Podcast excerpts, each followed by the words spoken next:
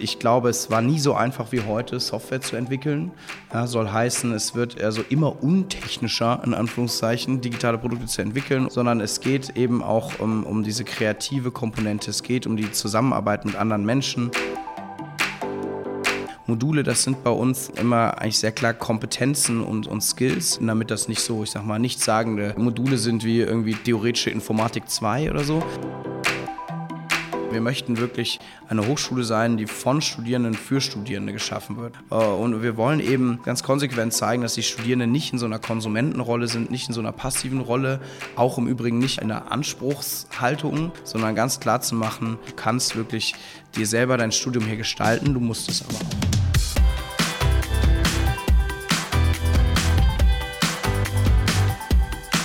Hi und willkommen bei Tabula Rasa. Ich bin Jenny. Und ich bin Felix. Felix, ich bin verdammt froh, dass wir so viele Lehrkräfte haben, die uns zuhören. Ähm, äh, die haben uns nämlich jetzt darauf hingewiesen, dass wir Tabula eigentlich völlig falsch aussprechen. Das heißt nämlich Tabula Rasa und nicht, ich weiß nicht, wie wir es uns gesagt haben. Ich weiß es auch nicht. Daran sieht man wieder einmal, wie wenig von meinem großen Latino hängen geblieben ist. Ähm, ich glaube aber, das fällt unter den Begriff künstlerische Freiheit. Ich denke Und auch. die werden wir uns auch weiter rausnehmen. Sorry, liebe Zuhörer, die sich beschwert haben. Wir sind heute zu Gast an der Code University und sprechen mit dem Gründer und Kanzler der Hochschule, Tom Bachen. Tom ist mehrfacher Gründer und hat beispielsweise ähm, 2005 das deutsche YouTube, wie man sagt, gegründet, nämlich Sevenload und danach Lebenslauf.com, einen Lebenslauf-Editor, den er an Xing verkauft hat. 2016 hat Tom dann die Code University gegründet, eine Hochschule, die junge Menschen auf digitale Berufe vorbereitet. Dazu gehört natürlich die Softwareentwicklung, beispielsweise auch Produktdesign. Tom hat damit, wie er selbst sagt, die Hochschule gegründet, an der er selber eigentlich gerne studiert hätte. Die Code University ist ein cooles Beispiel dafür, wie Begriffe wie die 21st Century Skills oder die 4K-Kompetenzen mit Leben gefüllt werden und nicht nur leere Begriffe bleiben.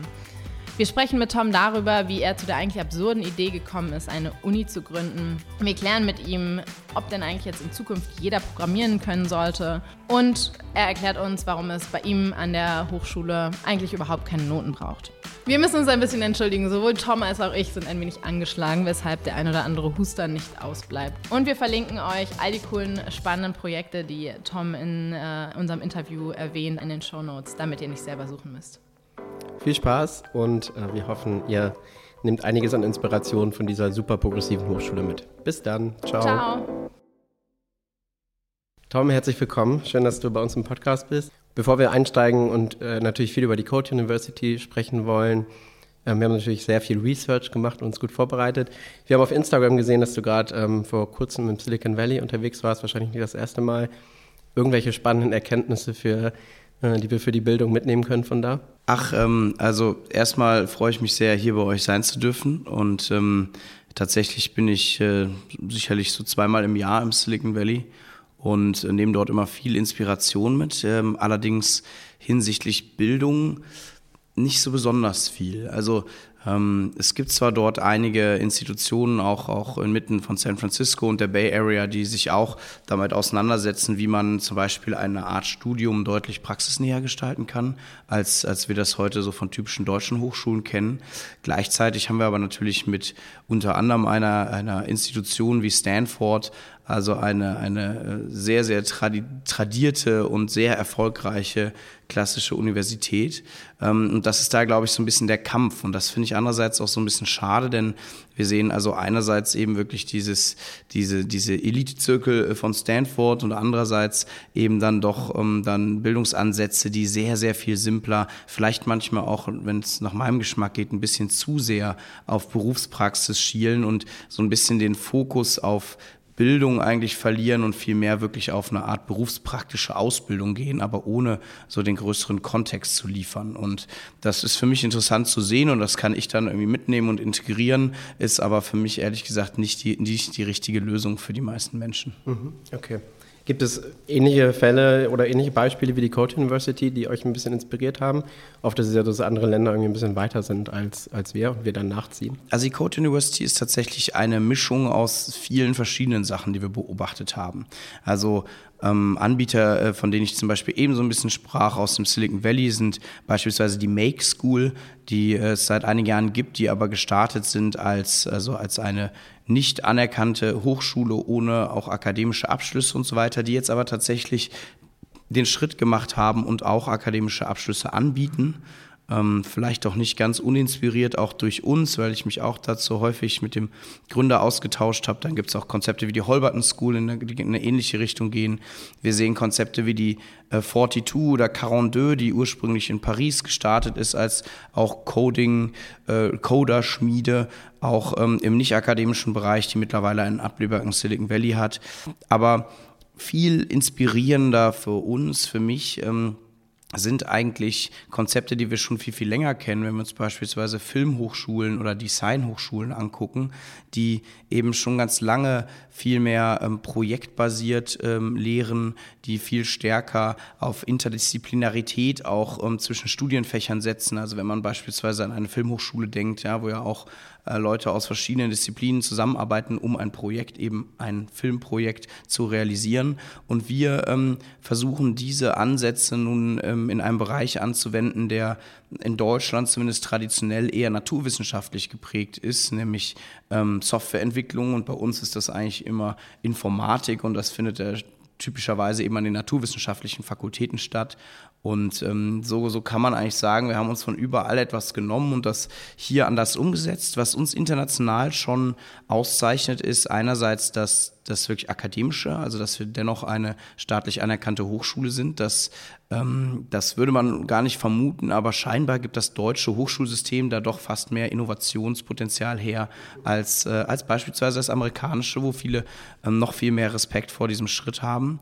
Und ähm, ähm, andererseits diese Interdisziplinarität auch zwischen nicht nur Programmierung und Softwareentwicklung, sondern auch wirklich Design und digitaler Produktentwicklung, also dieses interdisziplinäre, ganzheitliche rund um das Thema digitale Produktentwicklung, was wir so tatsächlich auch nirgendwo gefunden haben bisher. Cool. Wir wollen da gleich noch natürlich viel, viel tiefer einsteigen. Vorab aber vielleicht den Weg noch ein bisschen diskutieren. Ähm, was ganz spannend ist, glaube ich, bei dir, du hast mit zwölf angefangen, dir selbst Coden beizubringen.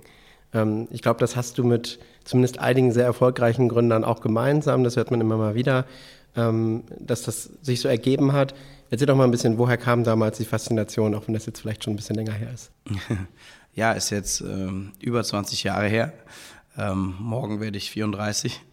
Ähm, na, tatsächlich ist es so, dass, ähm, dass, dass ich, wie, wie viele andere Kids auch, einfach eine generelle Faszination für den Computer hatte, natürlich auch ein bisschen gezockt habe hier und da, aber dann auch sehr stark Interesse daran hatte, zum Beispiel damals äh, vorwiegend unter Windows irgendwie, sage ich mal, auch, auch um andere Dinge kreativ äh, zu, zu, zu erstellen. Also seien das Grafikdesign, irgendwie mir, mir, ach, ich weiß noch damals mit Word Art irgendwie die, die abgefahrensten Dinger zu gestalten. Und dann kam der Schritt eigentlich zu, okay, wie kann ich jetzt noch mehr machen zur Softwareentwicklung um, relativ flüssig. Und ähm, ich bin dann damals in eine Buchhandlung gegangen ähm, und habe sozusagen den, den Buchverkäufer gefragt, hey, wie, was können Sie denn so empfehlen zum Programmieren lernen? Aus heutiger Sicht ein unglaublich naiv, einen Buchhändler danach zu fragen. Aus damaliger Sicht in dem Alter ähm, ähm habe ich dem das durchaus noch zugetraut. Der hat mir dann einen sehr, sehr dicken äh, Schinken empfohlen, den habe ich mitgenommen. Der war über C++-Entwicklung und sehr, sehr trocken ähm, und, und hat mich dann ehrlich gesagt sehr abgeschreckt. Ich habe das dann eigentlich direkt beiseite gelegt, habe dann aber zum Glück ähm, ein paar Wochen später nochmal einen Anlauf gemacht und bin selber so ein bisschen durch die Regale gegangen und mich hat damals dann Microsoft Visual Basic angelacht. Das ist eine Programmiersprache, wie, wie der Name vielleicht schon impliziert, die deutlich mehr auch, auch auf, auf Grafik äh, ähm, und UI-Gestaltung ausgelegt war und mir dann ermöglicht hat, wirklich Programme für Windows zu entwickeln. Und ähm, das war natürlich auch in erster Linie ein Buch, aber was viel entscheidender war, ist, diesem Buch lag auch eine CD-ROM bei mit vielen Beispielen und Beispielcodes und kleinen Programmen, die man sich schon mal angucken konnte. Und so habe ich dann eigentlich auch immer vorwiegend gelernt, also mir anzuschauen, was gibt es schon, ähm, mich zu orientieren an, an bestehendem Code und so ein bisschen den dann wirklich zu, damit zu spielen, den zu manipulieren, zu verändern und so ein bisschen wirklich Trial and Error, Learning by Doing, das war für mich immer die schnellste Art zu lernen. Du hast ja mehrfach gegründet und warst damit auch sehr erfolgreich. Wenn du jetzt in deine Jugend und in deine, Bildungs-, in deine eigene Bildungszeit zurückschaust, Gab es irgendwas Spezifisches, was dich auf diesen Weg gebracht hat? Also das, dieses Unternehmerische ähm, in dir geweckt hat? Ich glaube, da kamen tatsächlich mehrere Sachen zusammen, die es mir dann ermöglicht haben, da als Unternehmer tätig zu sein. Das, ähm, das ist einerseits sicherlich meine, meine Eltern, und zwar nicht, weil die auch Unternehmer sind, sondern ähm, fast schon ganz im Gegenteil. Ähm, meine, äh, meine Mutter Steuerberaterin, mein Vater Wirtschaftsprüfer. Das, das sind natürlich einerseits sehr, sehr, sag ich mal, konservative Berufe. Und ich sage immer wieder, ähm, für mich ist eine der Erklärungen, dass gerade das mir eigentlich ermöglicht hat, selber eher so der kreative K.O. zu werden. Denn ich glaube, das ist schon eine wichtige Komponente im Unternehmertum, dass man, dass man eben den Mut hat, ähm, und, und, und die Kreativität hat, äh, ganz, ganz neue Dinge zu denken. Und äh, das war mir möglich, weil sozusagen mein Elternhaus so behütet und sicher war, dass, dass es mir da an nichts gefehlt hat, dass ich mich frei entfalten konnte.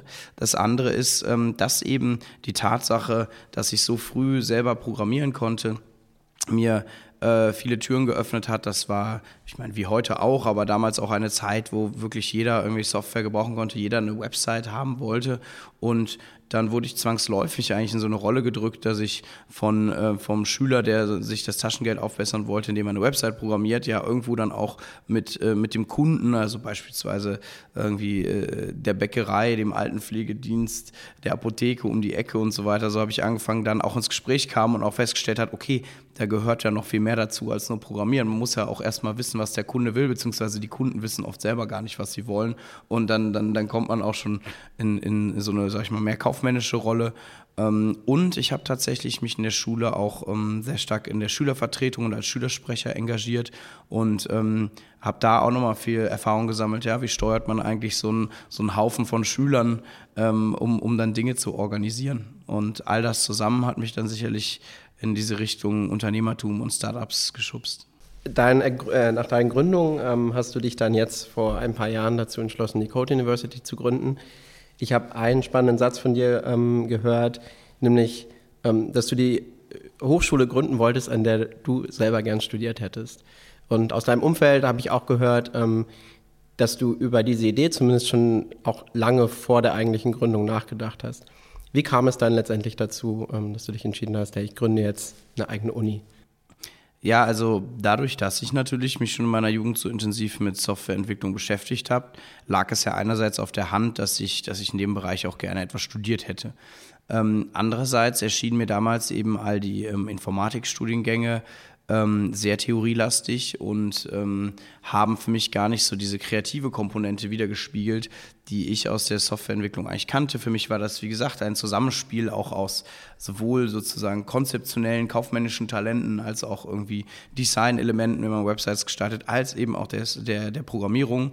Und äh, diese Ganzheitlichkeit habe ich da nicht gesehen und hatte dann auch so ein bisschen Angst vor diesem Klischee irgendwie als, als äh, Programmierer sozusagen ein, ein tristes Dasein in dunklen Kellergewölben zu pflegen und, und immer nur äh, sozusagen für andere irgendwie ähm, ähm, zu programmieren und habe dann deshalb gesagt, nee, ich gehe dann, äh, was mein Studium angeht, in eine ganz andere Richtung. Ich gehe an eine Business School, also an eine private Hochschule für äh, Betriebswirtschaftslehre, weil da lerne ich ja vielleicht sozusagen, wie, wie ich auch ähm, ähm, Karriere machen kann als, als jemand, der eben sowas nicht nur passiv macht, sondern sowas auch, auch steuert irgendwie als, als Manager, als Unternehmer und bin dann in meine Heimatstadt Köln an eine kleine Business School gegangen, äh, vor allem weil sie eben so klein und persönlich war.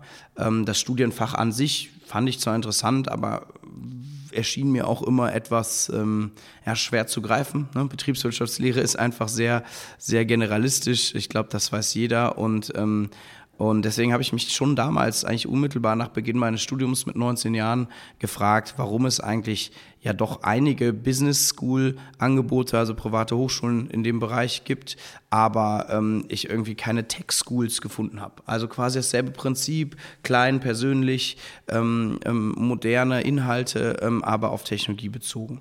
Und ähm, das, das war damals so der erste Impuls, so alt ist die Idee, kann man sagen. Ich habe dann in den folgenden Jahren ähm, allerdings erstmal ähm, ähm, ja, mehrere Internet-Startups gegründet und habe diese Idee zwar immer mit mir rumgetragen, aber die war natürlich auch erstmal sehr groß und ähm, habe all die Jahre aber auch anderen Leuten immer davon erzählt und, ähm, und Feedback gesammelt und Ideen und so weiter. Und dann irgendwann das Glück gehabt, dass ich meine heutigen beiden Mitgründer, den Manuel Dolderer und den Jonathan Rüth, kennengelernt habe, die also über all die Jahre, die ich darüber geredet habe, das waren über zehn Jahre, das erste Mal ähm, Menschen waren, die sozusagen nicht gesagt, nicht nur gesagt haben, ah, finde ich toll, ja, hm, viel Erfolg, sondern die gesagt haben so, ja, das ist eine ziemlich gute Idee und äh, da würden wir gerne mitmachen und wir glauben zu wissen, wie das geht.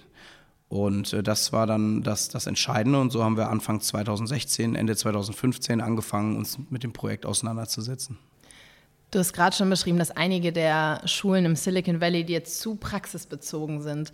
Wie habt ihr für euch die Waage gefunden zwischen der Theorie, dem deutschen klassischen Informatikstudium und diesem sehr praxisorientierten, berufsorientierten Ansatz? Mit diesem sehr praxisorientierten meine ich vor allem auch, dass, ähm, dass für uns Bildung und eben auch ein Hochschulstudium ganzheitlich aufs Leben weiter vorbereiten sollte und vor allem wirklich auch eine Phase ist, in der man sich ja auch als Persönlichkeit, als Charakter weiterentwickelt.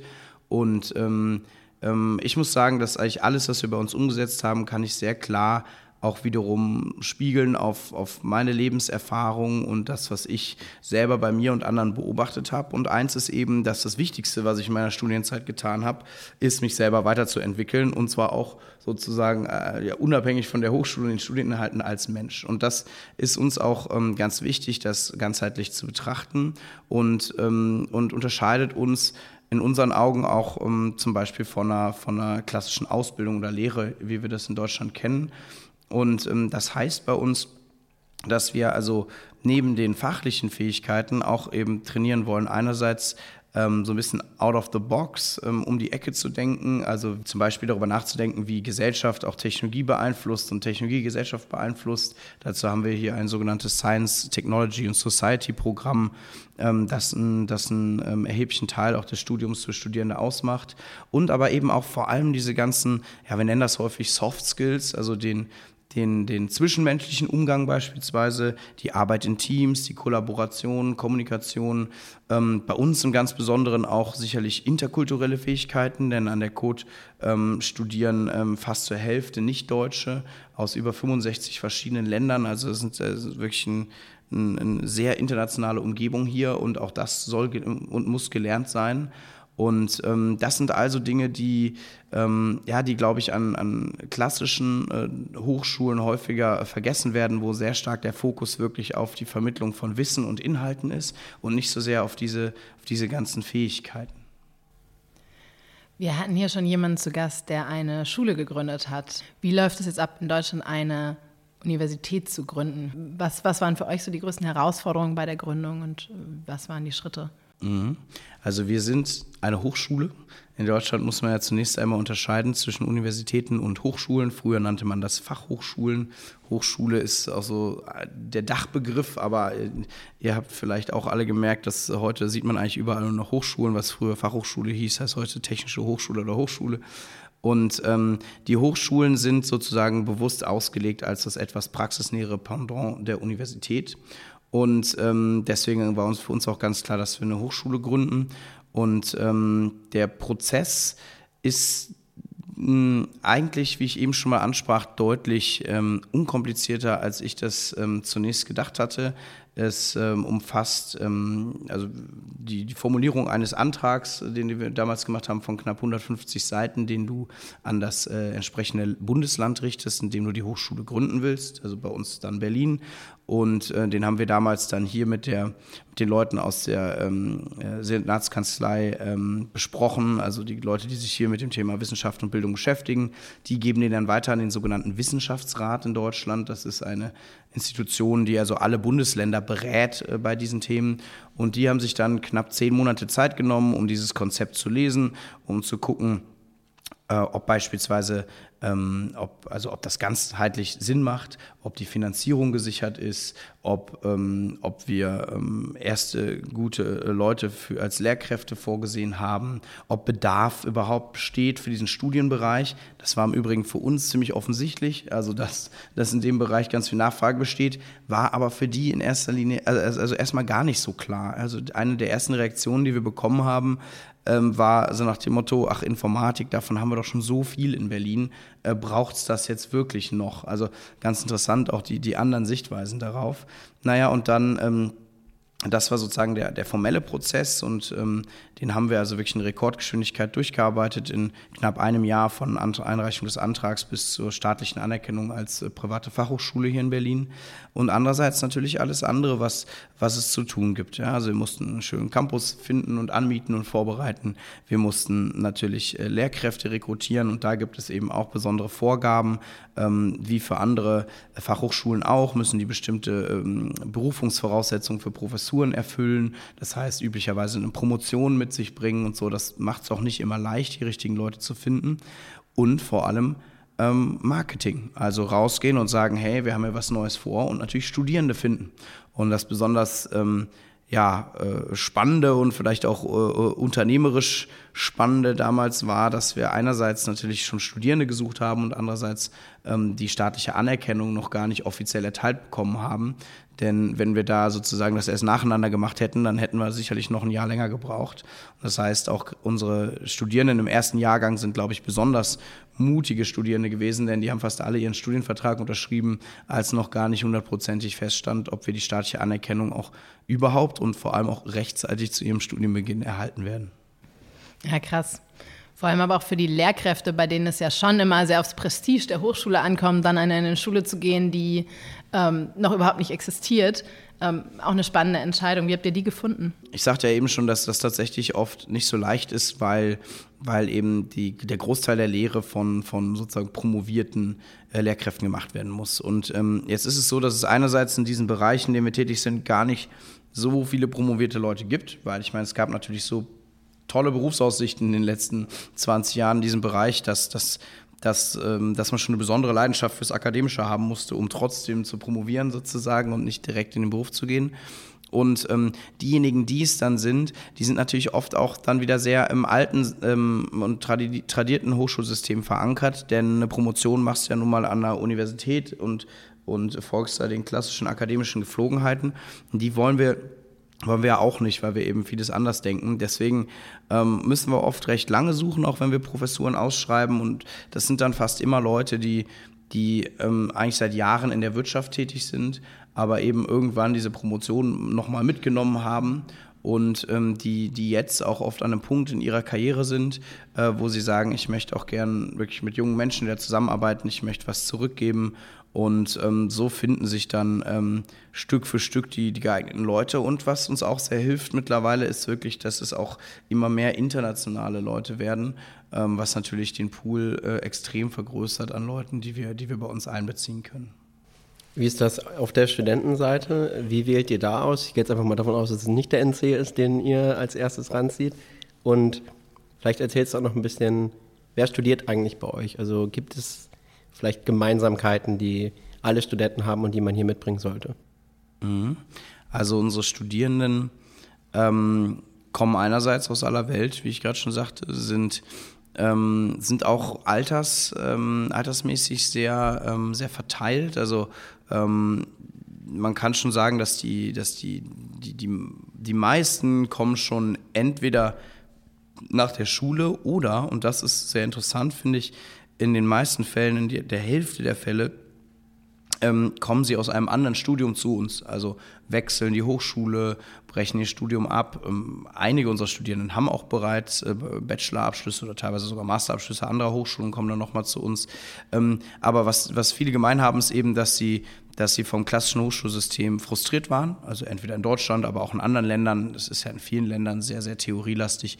Und ähm, bewusst nach etwas ähm, anderem, nach einem anderen äh, Konzept gesucht haben und dann bei uns gelandet sind. Und wir wählen ähm, ähm die tatsächlich gut aus und sehr aufwendig auch aus, weil wir sicherstellen wollen, dass, dass sie wirklich auch mit, mit der Art, wie bei uns gelernt und gelehrt wird, klarkommen das heißt, sie durchlaufen einen mehrstufigen Bewerbungsprozess, der, ähm, der zum Beispiel jetzt im letzten Jahr dafür gesorgt hat, dass von den knapp 150 Studierenden, die, die bei uns ihr Studium begonnen haben, ähm, dass sich darauf so knapp 1000, 1500 Leute beworben haben ursprünglich im ersten Schritt. Ja, und dann wird das eben mit jedem Schritt weniger. Und wir achten da unter anderem darauf, ähm, dass sie, dass sie natürlich viel Eigenmotivation mitbringen, dass sie, ähm, dass sie vor allem aber auch sehr, mm, ja sehr selbstgesteuert, wie wir das bei uns nennen, und, und intrinsisch getrieben ähm, wirklich auch, auch lernen können und wollen und sich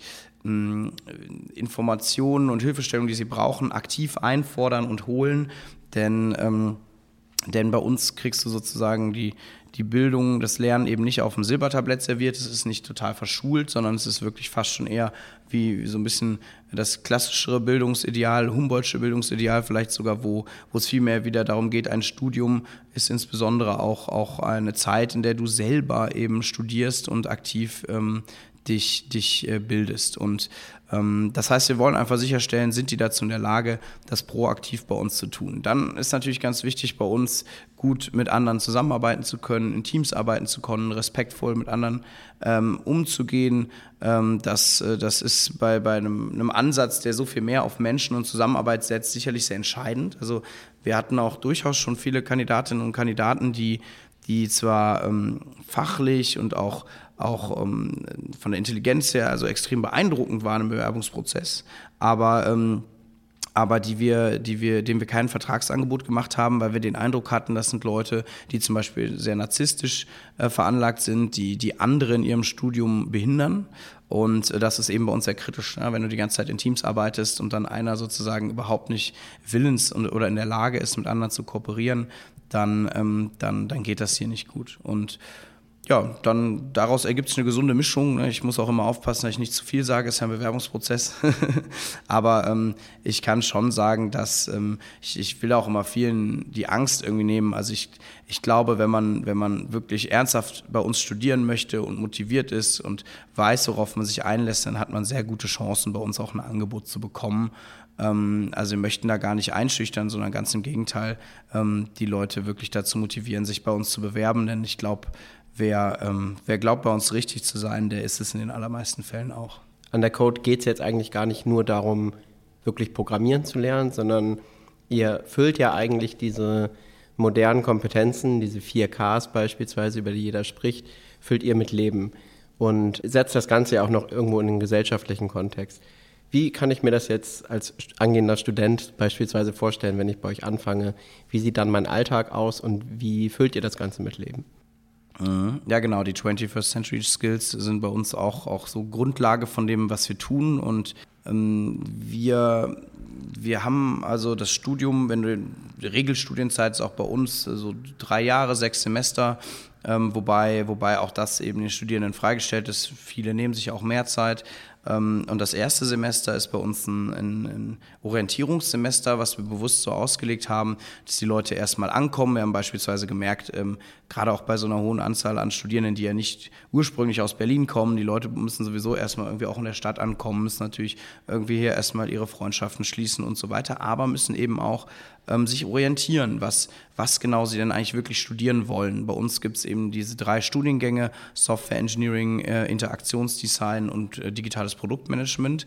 Und da ist natürlich auch nicht jedem klar, ja, was sind da die Unterschiede? Wie sind da die Übergänge? Das ist ja auch völlig klar, wenn man, wenn man, gerade wenn man gerade erst aus der Schule kommt. Und ähm, wir haben gesagt, wir, wir, wir möchten, dass sie die Möglichkeit bekommen, im, insbesondere im ersten Semester gerne auch jederzeit später, wenn Sie möchten, äh, die Studienentscheidung zu ändern.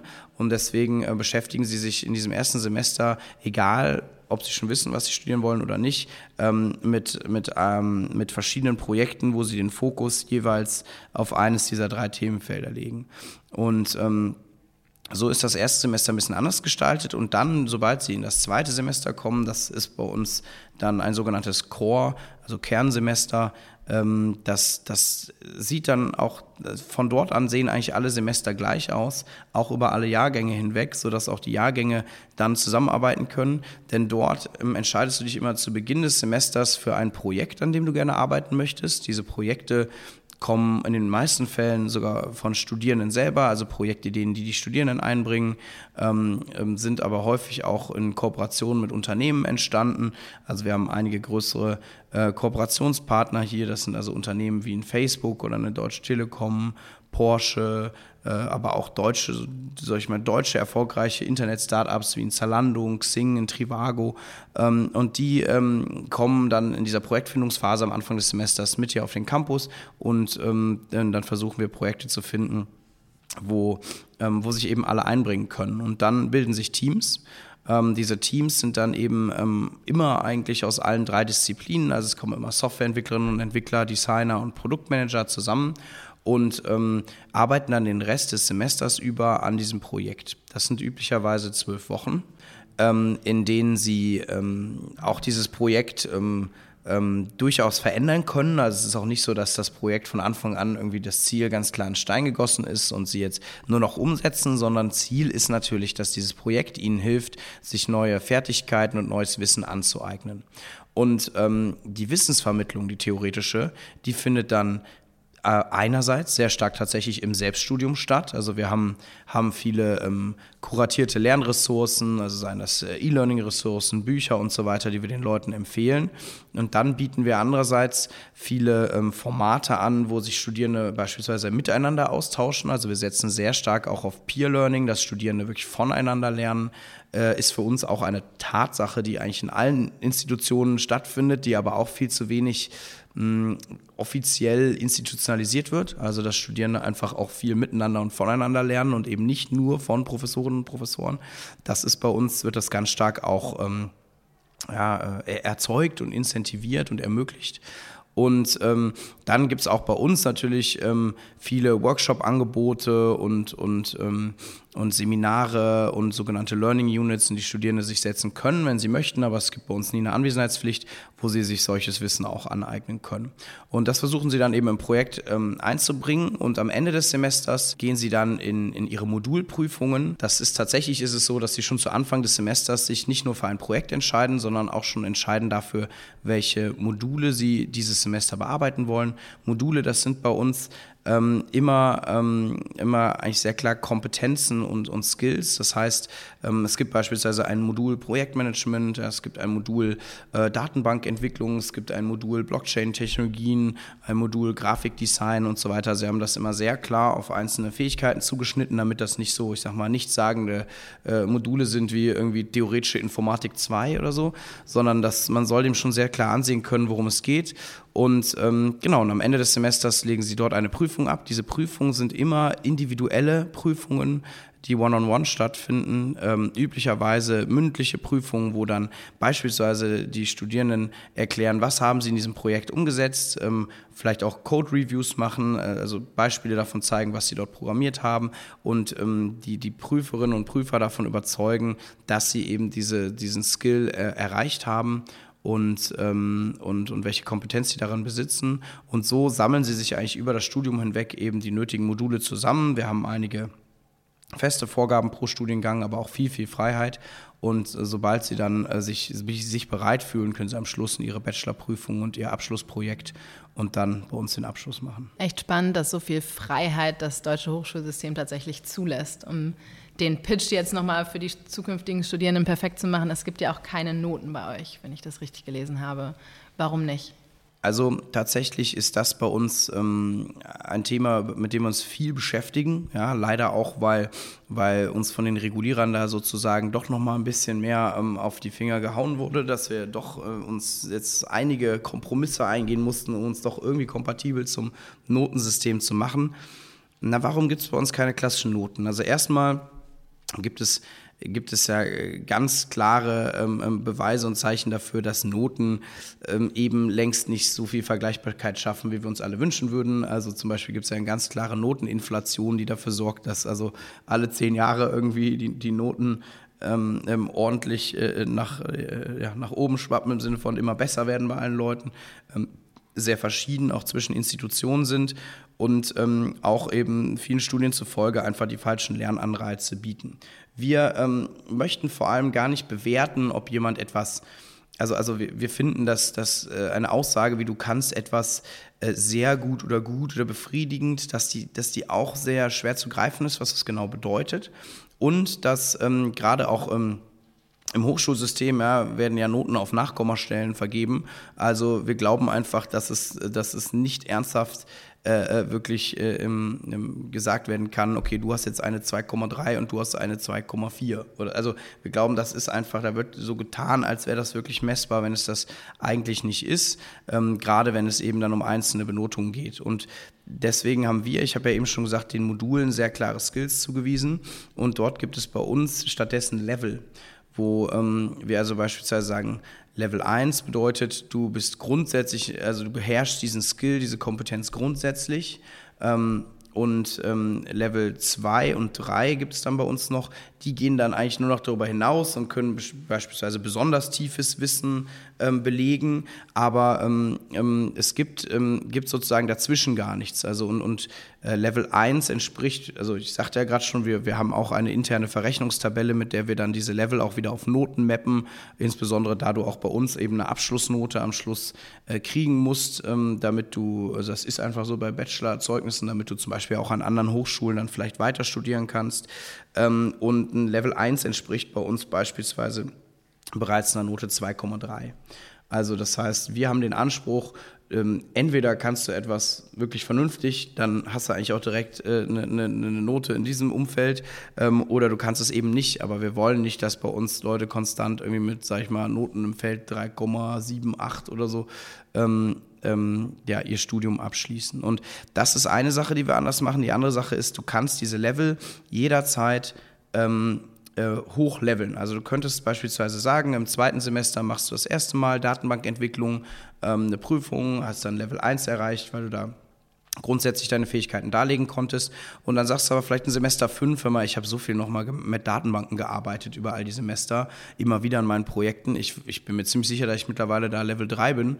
Dann gehst du nochmal, meldest dich einfach nochmal für eine Modulprüfung an, gehst rein, legst das da und dann hast du halt Datenbankentwicklung Level 3. Also die Tatsache, dass man sozusagen ähm, beliebig oft diese, diese, ähm, ja, diese Bewertung eigentlich ähm, wiederholen kann, die ist ja auch sehr, sehr unüblich und gibt es eigentlich nicht im klassischen Notensystem.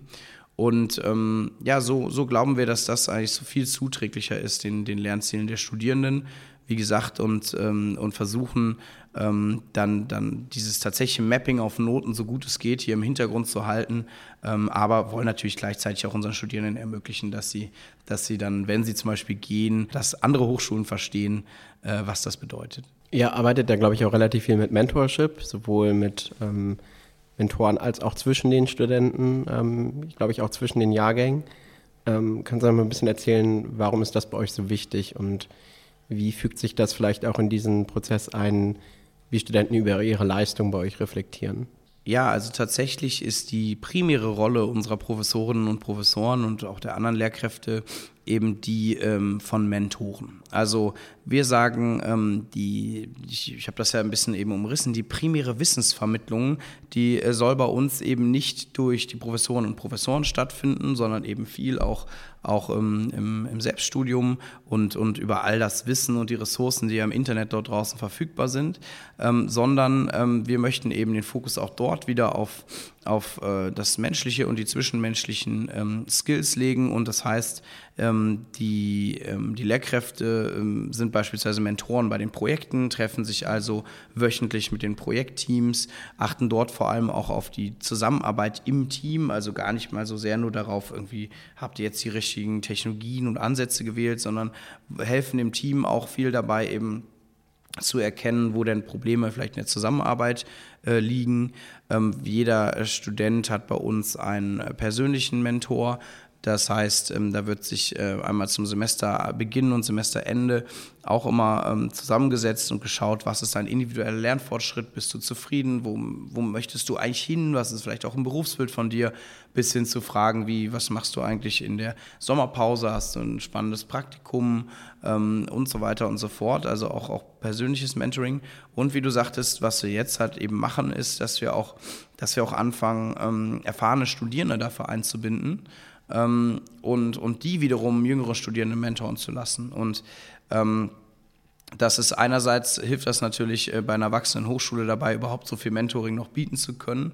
Ähm, und andererseits finden wir daran aber ganz, ganz toll, dass ähm, dass es noch mal einmal mehr zeigt, eigentlich, dass wir als, als Hochschule sehr stark auch mh, von den Studierenden selber eigentlich getrieben und gestaltet werden. Also wir möchten wirklich eine Hochschule sein, die von Studierenden für Studierende geschaffen wird. Und wir sehen uns auch sehr stark als eine Community, das heißt Studierende und Professoren und andere Teammitglieder als Teil von einer Community und versuchen, wo immer es geht, eben nicht diesen Eindruck aufkommen zu lassen, es gibt sozusagen ähm, das Team und die Studierenden äh, und wir wollen eben ganz, ganz, ganz konsequent zeigen, dass die Studierenden nicht in so einer Konsumentenrolle sind, nicht in so einer passiven Rolle, auch im Übrigen nicht in einer, in einer Anspruchshaltung, ähm, ähm, sozusagen, hey, ich studiere hier, ihr müsst mir jetzt was beibringen, sondern ganz klar zu machen, jeder kriegt das Studium, was er verdient, sagen wir manchmal. Also es ist, du kannst wirklich dir selber dein Studium hier gestalten, du musst es aber auch. Vor allem ist es, glaube ich, auch wahnsinnig hilfreich, diese Mentorenrolle schon mal so früh einzunehmen, weil das ja auch wieder sehr, sehr stark auf Führungskompetenz letztendlich einzahlt.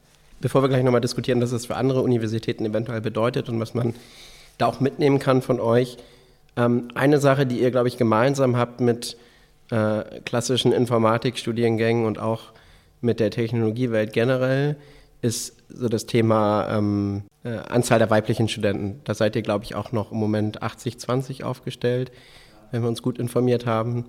Ähm, erzähl doch mal, woran glaubst du, woran liegt das und habt ihr eine Idee, wie man das ändern kann in Zukunft?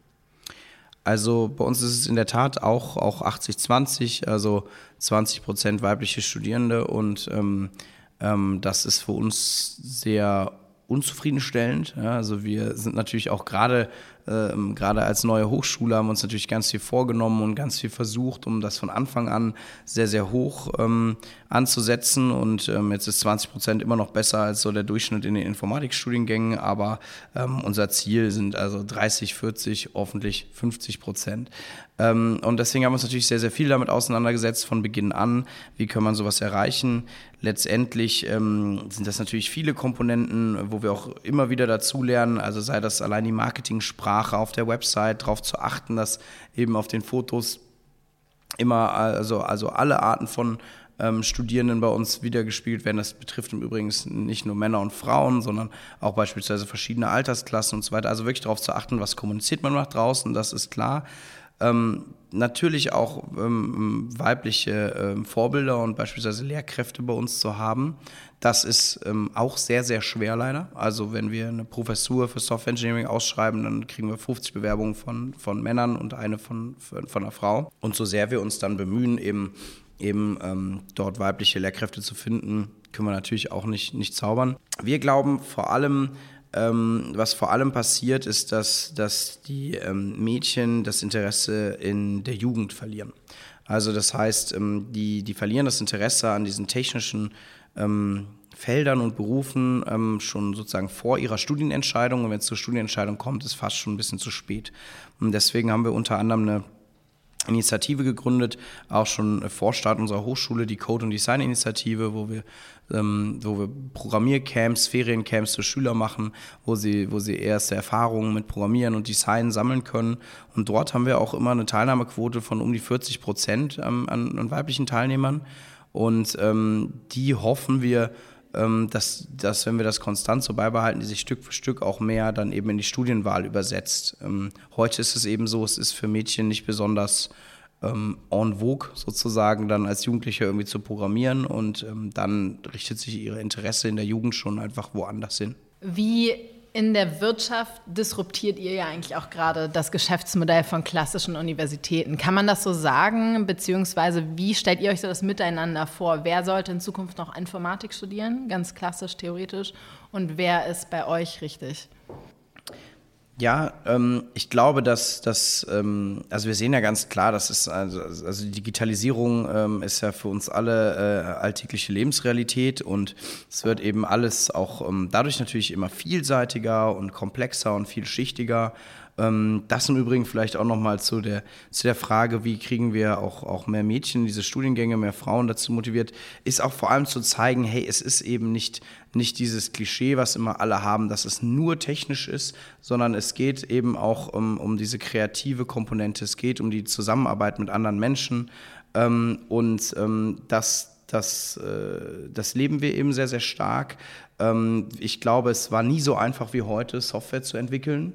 Ja, soll heißen, es wird also immer untechnischer, in Anführungszeichen, digitale Produkte zu entwickeln und, äh, und es kommt immer weniger auf den tatsächlichen Code nur an, sondern auch eben sehr, sehr stark darauf, ähm, sich, sich zu überlegen, wie gestaltet man beispielsweise die User Experience, das User Interface von sowas, wie, wie denkt man Prozesse von Anfang an digital und ähm, ich glaube, dass, dass die Informatik, also ich meine, die Informatik ist natürlich nicht wegzudenken, ohne die könnten wir all das nicht tun, was wir tun. Wir, wir stehen ja sozusagen auf den Schultern der Informatik.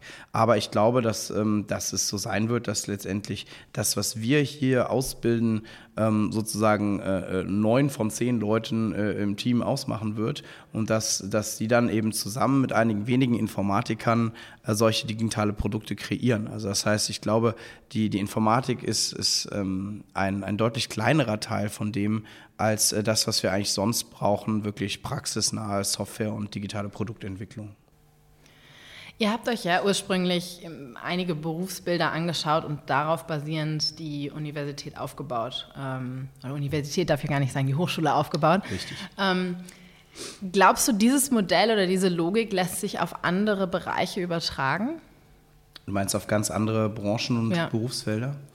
Ähm, ich glaube oft schon. Also ähm, meine beiden Mitgründer kommen ja beispielsweise von der Universität Witten-Herdecke, die, ähm, die im Bereich Medizinstudium ähm, ähm, schon sehr lange neue Wege geht und das auch sehr stark problembasiert macht. Das heißt, gerade im Medizinstudium, ja, ähm, würden vielleicht einerseits alle denken, okay, also Medizin, das ist natürlich so kritisch und dann stellt man sich ja immer den Chirurg vor, der später am, am Menschen rumschnippelt und dann denkt man sich, okay, die müssen natürlich wirklich alles wissen und Theorie, Theorie, Theorie und so, sonst geht das ja nicht. Aber gerade beim Medizinstudium haben wir ja auch das Problem, ähm, was wir im Übrigen in allen, allen Feldern haben, auch in der Schule, glaube ich, dass wir zwar all dieses theoretische Wissen irgendwann mal lernen und sogar eine Prüfung drüber schreiben, es aber dann dennoch wieder vergessen. Ähm, so, das, das ist auch immer unsere Argumentation. Wir sagen, wir sagen gar nicht, dass wir, dass wir das schlecht finden, wenn man all diese theoretischen Grundlagen sich aneignet. Wir glauben einfach nur, man eignet sich die ja, wenn man ehrlich ist, gar nicht an, sondern man hört die einmal, schreibt eine Prüfung und vergisst sie wieder.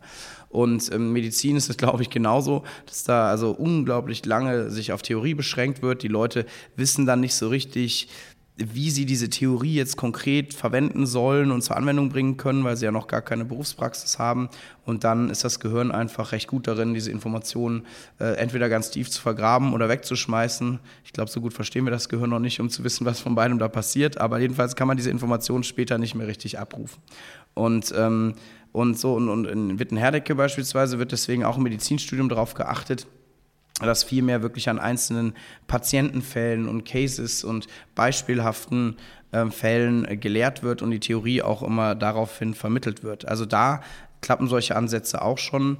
Ähm, ähm, bei vielen, also ich, ich, sprach eben von Filmhochschulen, ja, von Designhochschulen. Ähm, ich glaube, was, was an unserem Feld besonders toll ist, was wahrscheinlich in, nicht in, also in vielen Feldern nicht ganz so einfach zu realisieren ist, ist eben diese Zusammenarbeit von verschiedenen Disziplinen. Ähm, das finde ich so besonders spannend. Also wenn, wenn eben Design und Softwareentwicklung und sozusagen Management, Steuerung äh, zusammenwirken. Da weiß ich jetzt nicht, ob das in Geisteswissenschaften so gut funktioniert. Ja? Ähm, das, aber ich glaube, wo immer gerade sowas ähm, viel passiert, klappt das sicherlich gut. Ich, ich, ähm, wie, es gibt auch international ähm, tolle Beisp Beispiele. Ähm, da fällt mir zum Beispiel das Olin College ein in den USA, auch sehr, sehr bekannt, was das im Bereich Ingenieurswesen macht. Ja? Da kann man das sicherlich auch sehr gut machen. Da wundert es mich sogar, dass es da in Deutschland gar nicht so viele Ansätze zu gibt, weil das, wir sind ja eigentlich das Land der Ingenieure. Also ich glaube immer da, wo, wo, wo, wo viele Leute zusammenarbeiten müssen, um dann ein ganzheitliches Produkt zu entwickeln, kann man sicherlich viel mehr mit so projektbasiertem Lernen arbeiten. Wie geht's weiter? Was ist deine Vision für die Code University?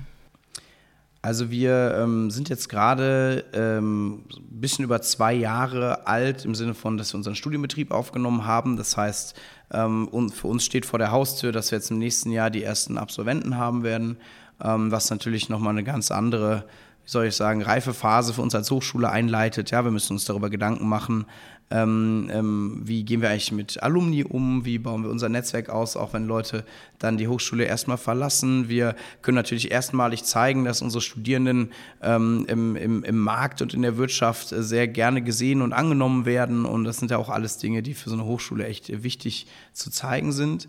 Ähm, und äh, gleichzeitig ähm, kommen wir dann jetzt auch, ähm, also wir sind jetzt gerade äh, knapp 360 Studierende, werden nächstes Jahr nochmal einige aufnehmen. Wir kommen jetzt langsam auch in so eine Phase rein, wo wir uns wirklich auch stabilisieren, zum Beispiel auch finanziell. Ja, also so eine Hochschule in Deutschland aufzubauen, ist ja auch finanziell eine echte Herausforderung und etwas, womit man hier nicht nicht wirklich Geld verdienen kann.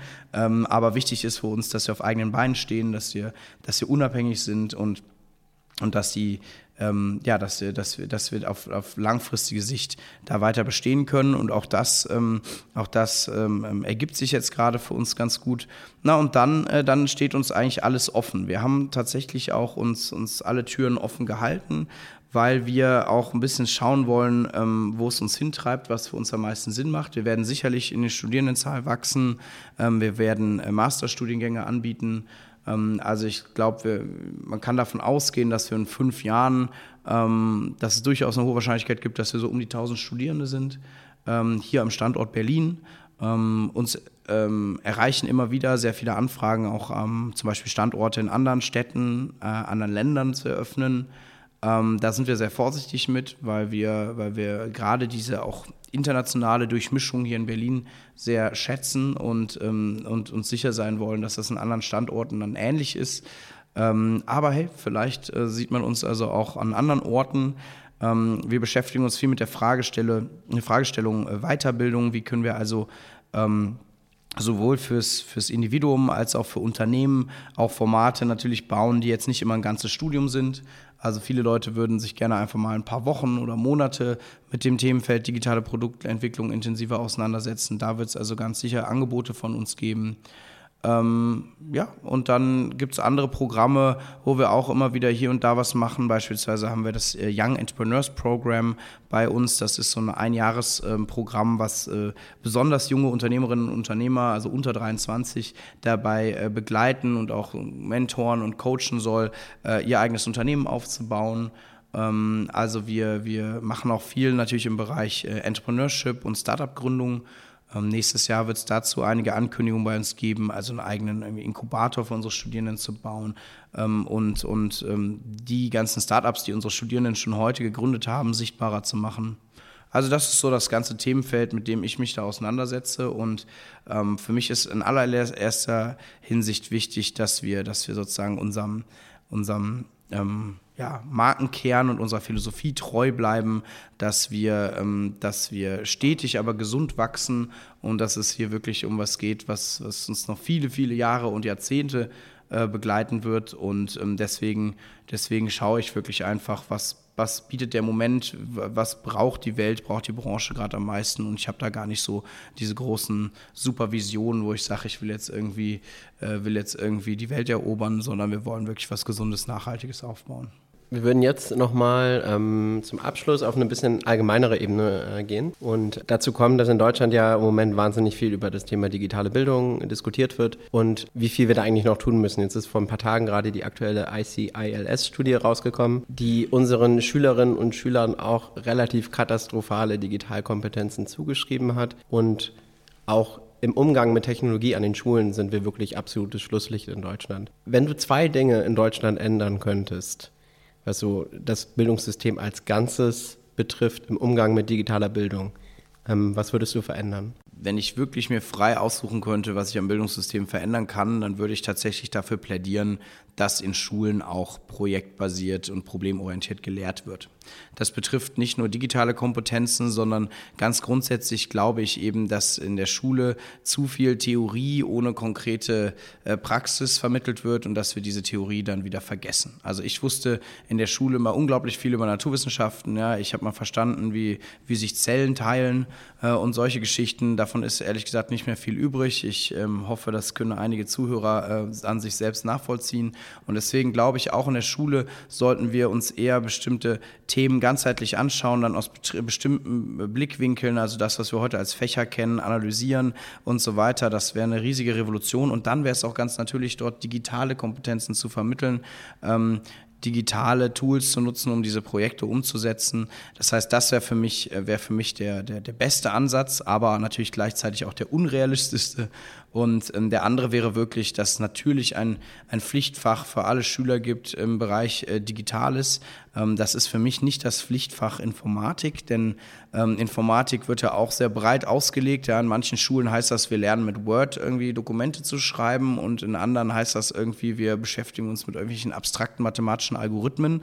Und ich glaube, viel wichtiger als, als äh, äh, nur das beides ist halt generell den Schülern zu vermitteln, wie sie den Computer und, und das Internet für sich als Werkzeug nutzen, um eben kreativ äh, tätig sein zu können, um ihren Alltag besser meistern zu können. Und das hat halt ganz, ganz viele Komponenten.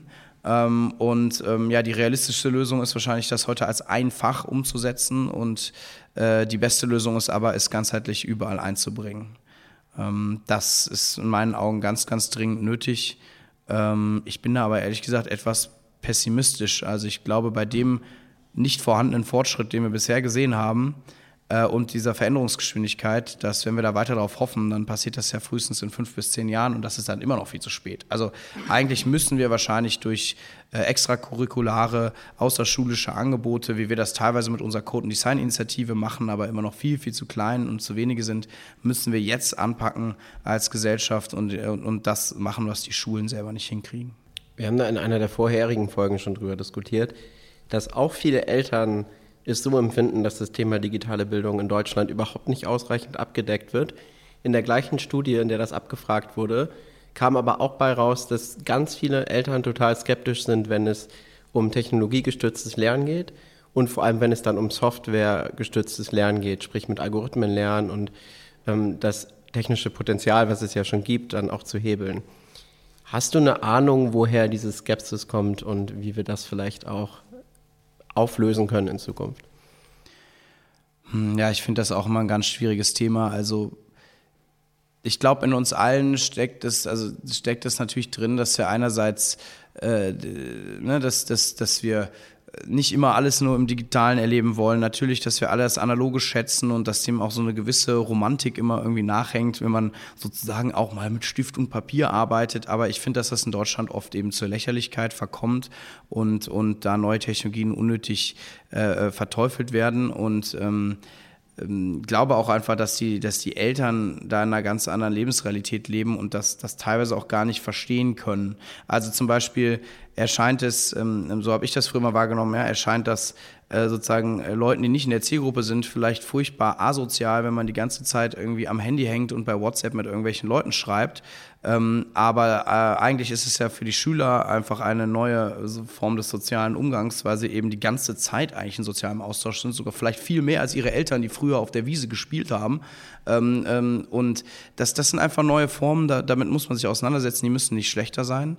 Und ähm, tja, woher diese Skepsis kommt, ich glaube auch aus Angst vor der Komplexität. Also ich glaube, je komplexer unsere Welt wird und je weniger man halt versteht von dem Ganzen, also versteht zum Beispiel, ich meine, da steckt ja so viel dahinter, ja, von wie funktioniert eigentlich ein Computerchip bis, äh, bis, bis wie, wie schwingen ja eigentlich Funkwellen äh, durch den Raum, um dann letztendlich irgendwie die Informationen der Welt auf mein kleines Gerät zu bringen. Das ist ja unglaublich komplex, fast schon Magie für uns, die dahinter steckt. Und ähm, ich glaube, dann, ähm, dann ja, hat, hat natürlich so ein Stift und Papier und Co., um bei dem Beispiel zu bleiben, ähm, einfach ein, sehr viel ähm, verlockenderes, einfacheres, ähm, romantischeres Bild, was man sich dann wünscht.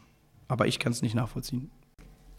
Stichwort Verständnis das ist ja auch eine Frage, die oft diskutiert wird. Wenn wir uns jetzt mal anschauen, es gibt diese Komplexität und wir leben in einer digitalen Welt und diesem Thema, dieses Thema prägt alles. Was muss, ich sage jetzt mal, der Mainstream zukünftig können, auf der Skala von wir müssen alle Programmierer sein, bis zu dem Status jetzt, wo das Thema einfach noch unzureichend abgedeckt ist? Mm, also ich würde mich da ganz klar in der Mitte verorten, sozusagen. Also ich und, und, und warum? Weil es natürlich sehr, sehr ähm, spezifisch ähm, ist. Also das heißt, natürlich wird es äh, Softwareentwicklerinnen und Entwickler äh, geben, die, die programmieren können. Und es wird auch Berufe geben, wo das, wo das kaum entscheidend ist. Da ist dann wenigstens wichtig, dass die Leute trotzdem irgendwie eine, eine Kompetenz darum haben, wie nutzt man digitale Tools, wie kommuniziert man ähm, auf digitalen Plattformen richtig. Aber ich bin ähm, niemand, der jetzt der Meinung ist, alle sollten programmieren lernen können. Das überrascht manche immer, weil das ja derzeit auch wirklich sehr hip ist, irgendwie, dass jetzt alle, alle Programmierkurse machen sollen. Also ähm, es ist sicherlich gut, das in der Schule mal zu behandeln, damit man auch vielleicht für sich entdecken kann, hey, ist das was, was mich reizt und so weiter. Aber ähm, wir brauchen so viele verschiedene Dinge. Ähm, und wie ich auch schon sagte, es wird ja auch immer leichter, digitale Produkte zu entwickeln, auch ohne konkrete Programmierkenntnisse, ähm, dass ich das gar nicht für so entscheidend halte. Ich halte es für viel entscheidender zu verstehen, ähm, wie, ja, wie, wie die digitale Welt funktioniert, welche Art von ähm, Plattformen und Produkten es gibt und, und dass es da auch ja auch am Schluss eigentlich nicht um, um Nullen und Einsen oder Programmcode geht, sondern dass auch das sozusagen von Menschen erfundene Werkzeuge und Plattformen sind und wie beeinflussen die eigentlich unsere Gesellschaft und was geben die mir auch für Möglichkeiten. Also diese Art von Verständnis, die ist total entscheidend. Wir haben zum Schluss noch drei Fragen für dich, kurze Fragen. Mit wem würdest du gerne mal über Bildung diskutieren und was würdest du diese Person fragen? Tja, da gibt es viele, ne? Ähm, also ich würde eigentlich am liebsten ähm, mich mal tatsächlich mit Mac Jack Ma dazu austauschen, der Gründer von äh, Alibaba und ähm, einer der, ähm, der einflussreichsten und reichsten ähm, Chinesen, ähm, der selber jetzt äh, so ein bisschen zurückgetreten ist von seinen operativen Ämtern und ursprünglich Lehrer war, Englischlehrer ähm, sozusagen vom Lehrer zum Internetmilliardär geworden ist und sich ähm, sehr viel auch immer äußert zur Bildung und seinen Vorstellungen, dass Bildung anders sein muss und auch sehr, sehr, ähm, sehr viele Dinge äußert, die, also die, die sehr stark in unsere Richtung gehen. Was möchtest du in deinem Leben noch lernen? Ich möchte in meinem ähm, Leben vor allem noch viel besser darin werden, ähm, zu lernen, wie ich anderen helfen kann, also ihren Weg zu gehen, wie ich andere als Mentor begleiten kann, wie ich durch auch sozusagen möglichst wenig ähm, ähm, ähm Zeiteinsatz bei mir sehr viel bei anderen bewirken kann. Weil, ähm, weil ich einfach äh, natürlich auch merke, dass der Tag nur 24 Stunden hat und deswegen überlege ich sehr genau, wie kann ich möglichst äh, effektiv und effizient anderen äh, dabei helfen, sich weiterzuentwickeln, indem ich also meine Erfahrungen weitergebe. Und die letzte Frage haben wir gerade schon ein bisschen angerissen. Wenn du dir jetzt den optimalen zukunftsfähigen Stundenplan für die deutsche Schule vorstellst, welches Fach würdest du hier einfügen wollen? Ja, das sagte ich eben schon. Ich ähm, würde gar kein neues Fach einführen, sondern ich würde alle Fächer abschaffen.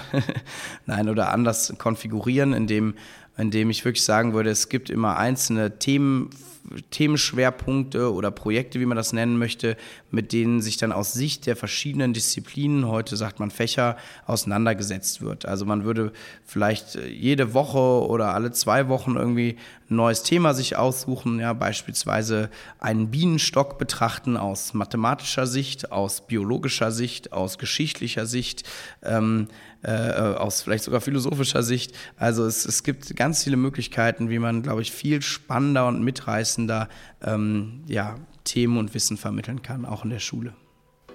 Vielen Dank. Wir wünschen euch viel Erfolg äh, für alles, was du noch mit der Code University vorhast. Wahnsinnig spannend. Vielen, vielen Dank. Danke dir. Ciao.